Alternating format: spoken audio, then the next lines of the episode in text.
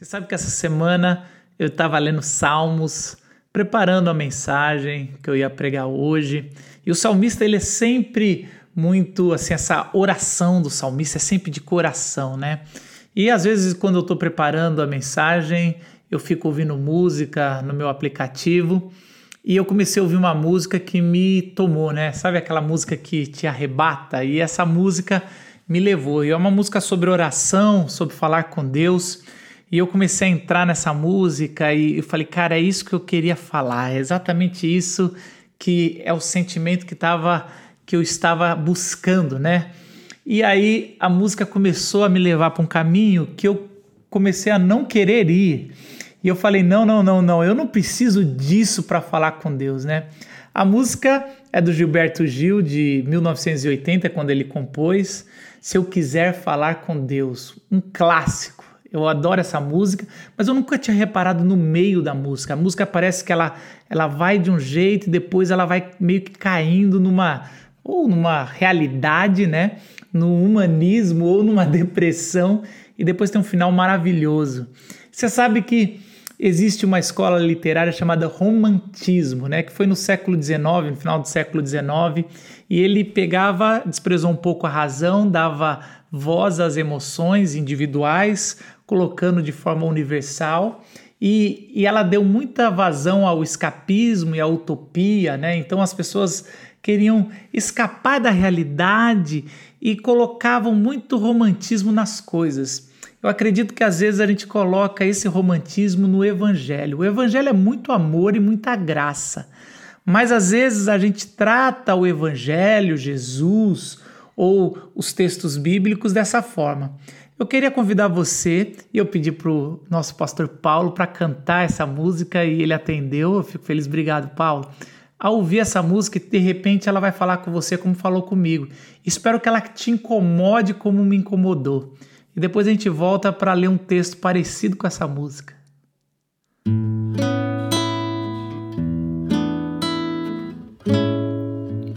Se eu quiser falar com Deus,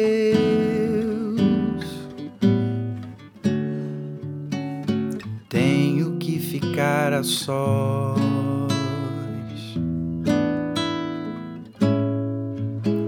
Tenho que apagar a luz.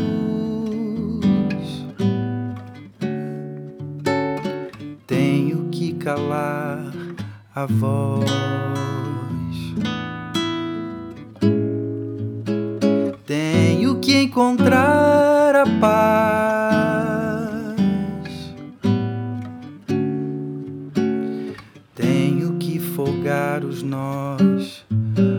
Sapatos, da gravata, dos desejos, dos receios. Tenho que esquecer a data, tenho que perder a conta.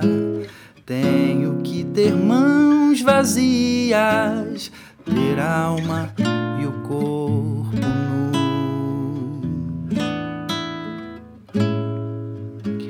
Se eu quiser falar com Deus,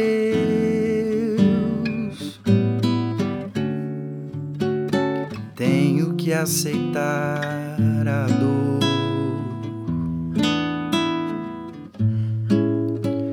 Tenho que comer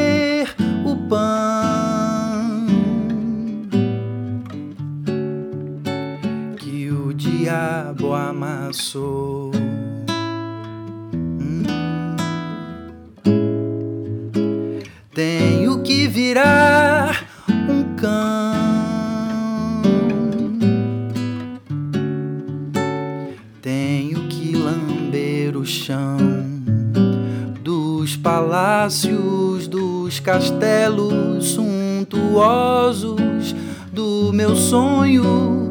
Tenho que me ver tristonho, tenho que me achar medonho, e apesar de um mau tamanho, alegrar meu coração.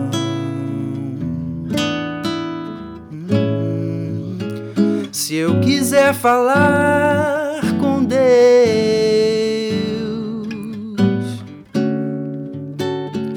tenho que me aventurar.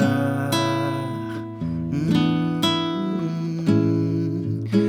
tenho que subir aos céus uh, uh, uh, sem cordas para segurar.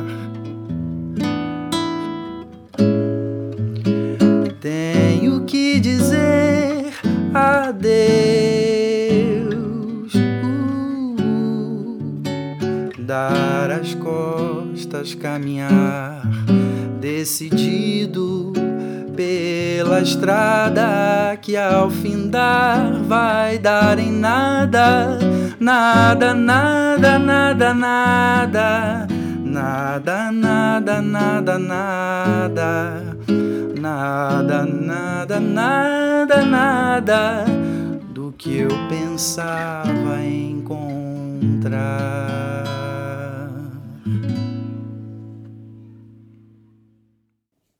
Não é incrível essa música?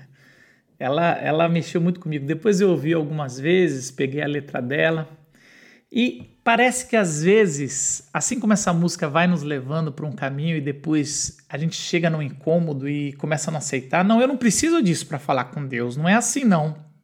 E talvez seja legítimo a gente discordar dessa música em algumas partes, porque ela trata da existência humana, dessa profundidade da dor humana de querer se comunicar com o Criador. Mas às vezes a gente vai ler alguns textos bíblicos e a gente também sente esse incômodo, mas tem alguma coisa errada, tem algo estranho aqui, tem algo que não faz muito sentido. Isso aqui precisava ser um pouco mais leve, né? Às vezes a gente quer romantizar alguns encontros, por exemplo, de Jesus, que não são bem assim. E eu lembro que às vezes eu evito esses textos porque eu gosto dos textos que são muito emocionantes, né? E fácil de interpretar.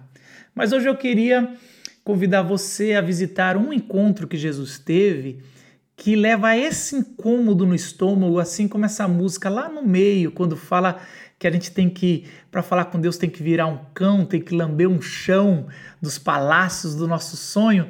É, parece que tem um texto bíblico que também, tem vários, mas tem um encontro de Jesus que é quase esse incômodo também, né? É, está em Mateus 15, 21 a 28. Queria convidar você para abrir a Bíblia lá e ler esse texto para a gente poder meditar em cima desse encontro de Jesus. Diz assim a versão da mensagem: Dali Jesus viajou para Tiro e Sidom. Mal chegaram, uma mulher cananeia desceu as colinas e suplicou: Misericórdia, mestre, filho de Davi, minha filha está cruelmente afligida por um espírito maligno. Jesus a ignorou, mas os discípulos reclamaram: Ela está nos perturbando. Atenda-a, por favor, ela vai nos deixar malucos. Jesus continuou a ignorá-la, dizendo: Estou ocupado agora com as ovelhas perdidas de Israel. Então a mulher ajoelhou-se diante dele e implorou: Mestre, ajuda-me. Ele respondeu: Não é certo tirar o pão da boca dos filhos e dá-lo aos cães. Ela foi rápida. Entendo, mestre, mas os cães não comem das migalhas que caem da mesa do dono? Jesus disse: Ah, mulher, sua fé é impressionante, pois o que você deseja acontecerá. Naquele momento, a filha dela ficou boa. Senhor Jesus, que Sua palavra seja iluminada no nosso coração e que a gente possa ser visitado pelo Teu Espírito Santo. Senhor, tire qualquer escapismo, qualquer utopia, qualquer romantismo da nossa visão e do nosso relacionamento, que a gente possa viver um relacionamento contigo real, igual essa mulher cananeia viveu. Em nome de Jesus. Amém. Não sei você, mas eu sempre que li esse encontro me incomodou. Me incomodou, algumas coisas me incomodaram, porque sempre eu pensei assim: não é possível, Jesus, você não vai atender uma mulher que tem uma filha que está endemoniada, você está ignorando ela e depois ainda chama, parece que é, ela de cão ou cachorrinho, tanto faz se é do diminutivo, porque parece que no grego ali é diminutivo. Sempre que a gente lê, parece que Jesus está sendo totalmente insensível e a gente não vai, a gente não consegue entender esse texto e a gente não, não é, às vezes a gente pula esse texto, fala, não, vamos para outro texto que Jesus mostra tanta misericórdia, né? E logo depois Jesus vai é, multiplicar os pães, ele tem misericórdia de uma grande multidão, mas aquela mulher parece que ele não estava ligando, mas não é bem assim. Quando a gente vai entender o texto, o conteúdo do texto e o que o autor ali também está querendo dizer, que é Mateus. Mateus é o primeiro evangelho e Mateus está escrevendo para os judeus, né? Mateus está dando um recado claro que Jesus é o Messias que veio cumprir todas as promessas do judaísmo, mas também é o Messias do mundo todo, ele é o rei da criação. Então, Mateus coloca alguns encontros de Jesus de forma específica para trazer luz à revelação de quem ele é. Mas isso a gente vai falar lá no final. Agora, o que é importante a gente entender essa história.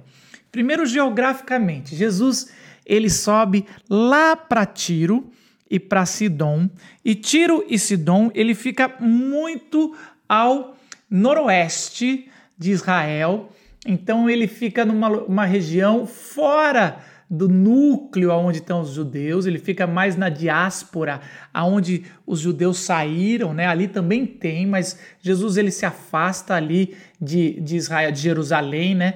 Principalmente alguns dizem que ele já estava começando a ser perseguido e ele estava procurando um pouco de paz ali entre os religiosos, entre a perseguição, e ele começa a se afastar para poder ali ensinar os seus discípulos, fazer os seus sinais e curas. E lá, quando ele chega lá, essa mulher cananeia, e pelo jeito que é descrito, essa mulher deve ter claramente sinais de que ela não é uma judia. Então, mostra. E os canane... cananeus, eles eram povos extremamente idólatras, extremamente. É, um povo pagão que trabalhava com ocultismo, com muitas coisas é, que o, o judaísmo achava demoníaco. Então, para o judaísmo, é, eles mexiam com coisas que não podiam e, e muitas vezes é, é, eles achavam que eles deveriam se virar com as coisas que eles mexiam, né? Eles não acreditavam num único Deus, muito menos no Messias. Quando aquela mulher desce e fala filho de Davi, ela usa a senha certa, né? Ela usa claramente dizendo: Ó, você é o Messias, né? Você é o, é o prometido desse povo. Só que ela não era do povo. Então, claramente, ela era alguém que ouviu falar de Jesus ou ouviu que outros estavam falando sobre isso e falou: Eu preciso de uma ajuda sua com a minha filha que está perturbada. A gente tem algumas coisas que a gente poderia ver sobre essa história, né? É, uma delas é sobre os demônios, né? Quando ela fala que a filha dela está endemoniada. Hoje a gente tem uma figura clara sobre endemoniamento, né? A gente hoje, quando fala ah, alguém está endemoniado, geralmente a pessoa está fora de controle, se, se, debru se, se debatendo no chão. Mas naquela época, o endemoniamento tem muitas coisas. Você pode ser é, uma epilepsia, você pode ser uma doença e você pode ser um endemoniamento. Então, tudo ali era chamado é, várias vezes de endemoniamento. Então, é, várias coisas como assim: olha, isso aí pode ser chamado de, é, de demônio. Não estou dizendo que não era demônio, eu, eu acredito que era, mas a gente não sabe direito o que estava acontecendo. Esse era um dos motivos que alguns falam que talvez porque Jesus estava testando aquela mulher e não estava curando logo de cara. Um segundo motivo que as pessoas falam é que Jesus não é um curandeiro. Aquela mulher precisava não só buscar Jesus, mas largar todos os seus rituais, todos os seus deuses, tudo que ela vivia como uma cananeia para viver a vida de Jesus. Então Jesus estava meio que colocando: olha, eu não vou só atender um pedido seu, você tem que vir para cá. Mas tudo isso não é o que Jesus coloca, não é o que o texto fala. Jesus, logo em seguida, cita um ditado popular da época, muito conhecido, que ele fala assim: não dá para a gente tirar dos nossos filhos para dar para os cãezinhos, né? Para dar para os para aqueles que é, para os cães era um ditado popular da época e era assim que era conhecido, tipo um trocadilho, os pagãos, os que não eram do meio dos judeus. E era e, e isso só piora, né? A gente fica pensando, Caramba, isso é muito cruel, porque aquela mulher está sofrendo com a filha dela ali, independente qual é a religião dela e tudo mais. Mas aí vem a resposta dela. Ela é muito rápida e ela fala o seguinte: Ah, é isso mesmo, Jesus, mas até os cães comem das migalhas que caem da mesa. E aí Jesus vira para ela e fala: Que impressionante a sua fé.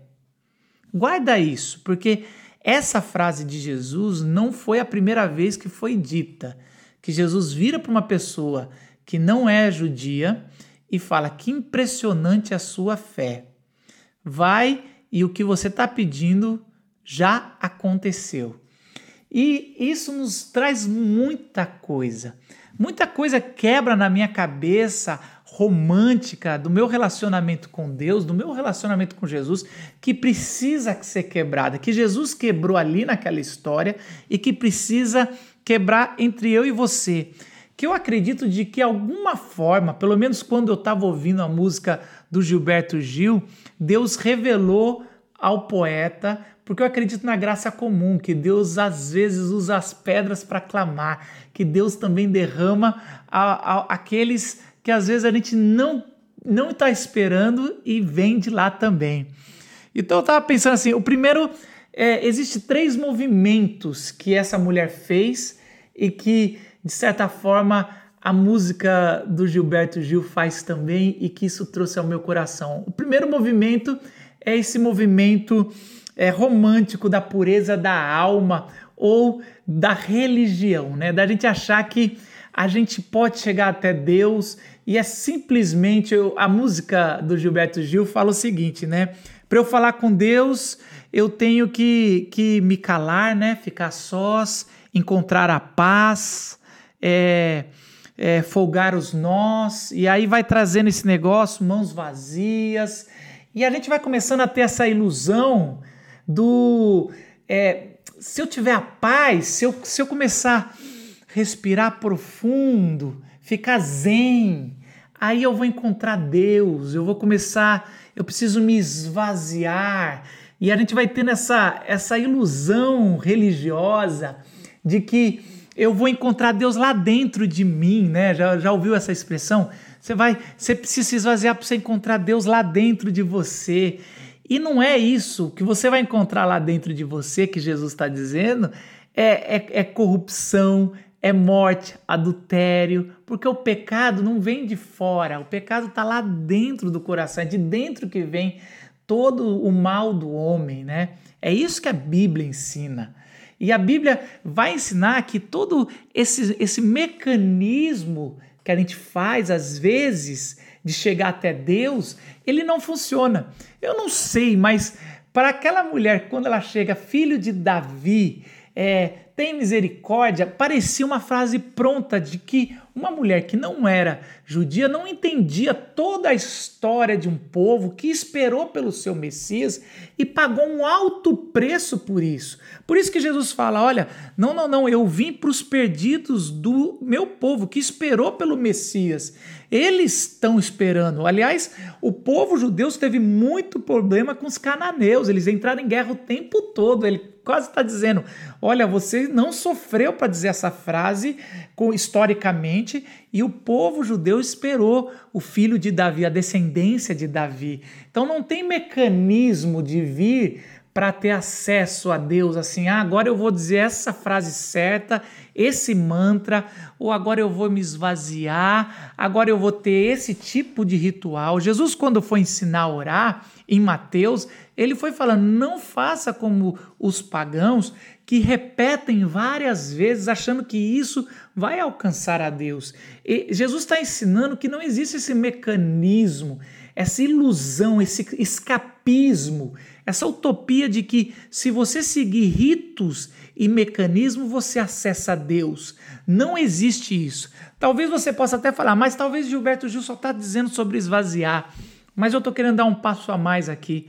Às vezes a gente se ilude nesse esvaziar e existe menos de nós e mais de Deus, é lógico, mas aqui, quando eu ouço a música, eu não ouço nada sobre Deus, eu ouço muito mais sobre nós. E quando a gente sabe sobre Deus, a gente tem que ouvir mais sobre Deus e menos sobre nós. Então, esse tipo de esvaziar sem Deus entrar, ele não é bíblico. E é isso que é o primeiro movimento que a gente tem que largar.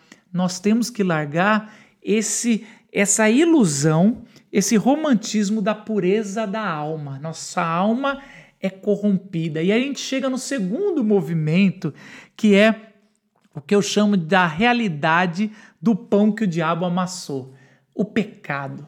E é interessante que a música, ela chega até a mudar de estrofe, a, a, a banda entra quando o Gilberto Gil está cantando, e ele, ele, ele fala sobre tenho que aceitar a dor, e eu tenho que comer o, que, o, o pão que o diabo amassou. Logo, logo a gente fala, não, você não tem que comer, e realmente nós já comemos o pão que o diabo amassou, não tem que comer mais, né? Mas o que ele está dizendo é, entenda essa realidade, tem que virar o cão e lamber o chão dos palácios dos sonhos que criamos. E é interessante que aquela mulher é quase que ela teve que virar o cão para ela ter esse acesso ao pai, né? Ela se ela tivesse talvez batido de frente, e talvez eu e você faria a mesma coisa, a gente bateria de frente. Como é que você chama a gente de cão? Tenha mais sensibilidade. Eu sou igual a vocês. E a gente talvez teria um, uma luta aí, um debate de me respeita, e a gente ali nossa, hoje Jesus seria massacrado numa passagem dessa. Seria, é, ele teria naquele, hoje tem o um movimento lá do, do, do unfollow, né, do é, deixar de seguir, ele já teria, todo mundo deixaria, ele deixaria de seguir ele, né, ali naquela campanha, depois ele ter feito isso com uma mulher estrangeira. Gente, isso seria bem forte. Por quê? Porque hoje a gente tem esse negócio do que a gente não quer assumir que nós temos esse pecado e que a gente merece realmente estar no pó da terra. A gente merece estar no chão, porque todos nós não só somos pecadores, mas nascemos no pecado. E enquanto no nosso relacionamento com Deus não, nós não entendemos a condição da nossa alma pecadora, que nós somos pecadores, nós não vamos ter acesso ao Pai. Isso é uma condição sine qua non, né, como dizem por aí. Essa é uma condição que precisa cada um ter individualmente que somos pecadores para que a graça nos alcance, porque a graça alcança o pecador e não aquele que se acha que não é que, que não é pecador. Então essa é a segunda, o segundo passo, né? Quando é, ele, ela realmente enxerga a sua fraqueza. Aquela mulher, ela vai de forma tão incrível e ela dá aquela resposta dizendo: Olha, tudo bem, eu, eu, eu posso ser o cão e eu não sou o que está sentado à mesa, eu não sou o filho.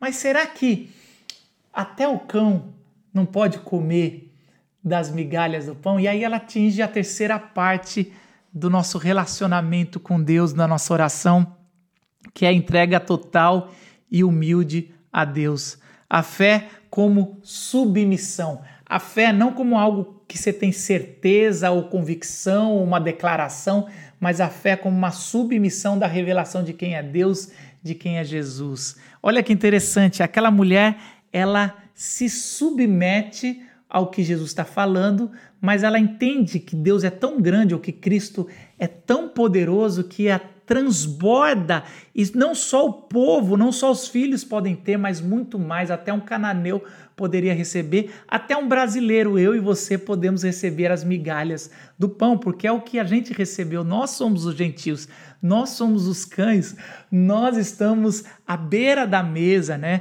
E nós recebemos essas migalhas e ela é mais do que suficiente para a gente viver. E é exatamente isso que Gilberto Gil chega no final e vai falando, né? Ele vai falando sobre, ó, se quiser falar com Deus, tem que se aventurar. E aquela mulher se aventura. Ela se compara com um cachorro, tem que subir aos céus sem cordas para segurar. Dizer a Deus, dar as costas e caminhar. Olha que legal. E caminhar para onde? Ah, e ele vai falando do nada, do nada, nada, nada que eu pensava encontrar das nossas expectativas, quantos, quantos de nós entramos na presença de Deus achando que vamos encontrar uma coisa, mas encontramos algo muito melhor. Quantas vezes a gente busca a igreja ou busca Deus, ou você está assistindo esse vídeo querendo um favor de Deus, mas como aquela mulher conseguiu a libertação do filho, mas ela encontrou o Salvador, o Cristo. Quantos de nós queremos uma coisa para a nossa vida? Às vezes é uma cura, às vezes é um favor de Deus, mas a gente pode encontrar algo muito maior. Mateus, o autor do evangelho ali, o que está fazendo a narrativa, ele também fala a mesma coisa do centurião. Quando Jesus estava trabalhando, o centurião, ele, ele lá no capítulo 8, era um soldado, líder, ele chega para Jesus e fala sobre é, um funcionário dele, um soldado que está, e esse comandante do exército pede para Jesus curar e Jesus vai e ele fala: Não, só dá ordem. Jesus fala a mesma coisa: Eu nunca vi fé igual em Israel. Vai que o seu servo foi curado. E agora Mateus fala a mesma coisa para a mulher cananeia. Ele está dizendo para os de dentro de Israel. É apenas Jesus ensinando para os de dentro de Israel, dizendo: Olha, eu vim para vocês, porque por anos eu prometi para vocês, mas assim como a palavra de Deus e Mateus vai dizer, os que para quem eles veio, os rejeitou. E aí Jesus agora estendeu a tua graça e as suas migalhas virou um banquete e ele decidiu servir para mim e para você, os, os que não foram convidados originalmente para a festa. Porque Jesus falou na sua parábola, quando ele fez o convite, não vieram e deram desculpa, e agora ele, ele foi para cada é, canto da cidade, entre os pobres, e chamou para esse banquete, para a vida eterna. Que eu e você possamos falar com Deus. Falar com Deus não como romantismo, de quem pode falar de igual para igual, porque eu mereço, porque eu, eu já me esvaziei, porque eu tenho mecanismo, mas reconhecendo que somos não somos pó, temos que colocar nossa cara no chão, que não merecemos, somos pecadores e que podemos encontrar algo muito melhor quando fazemos isso, quando reconhecemos a nossa condição e as migalhas são mais do que suficientes. Mas pela misericórdia de Jesus, não recebemos migalhas, recebemos a vida do Cristo crucificado. Que Deus te abençoe. Senhor, obrigado, Senhor porque a gente pode receber o teu evangelho e que a gente pode é, louvar o teu santo nome, Senhor. Obrigado, Senhor, porque a gente não fica com migalhas.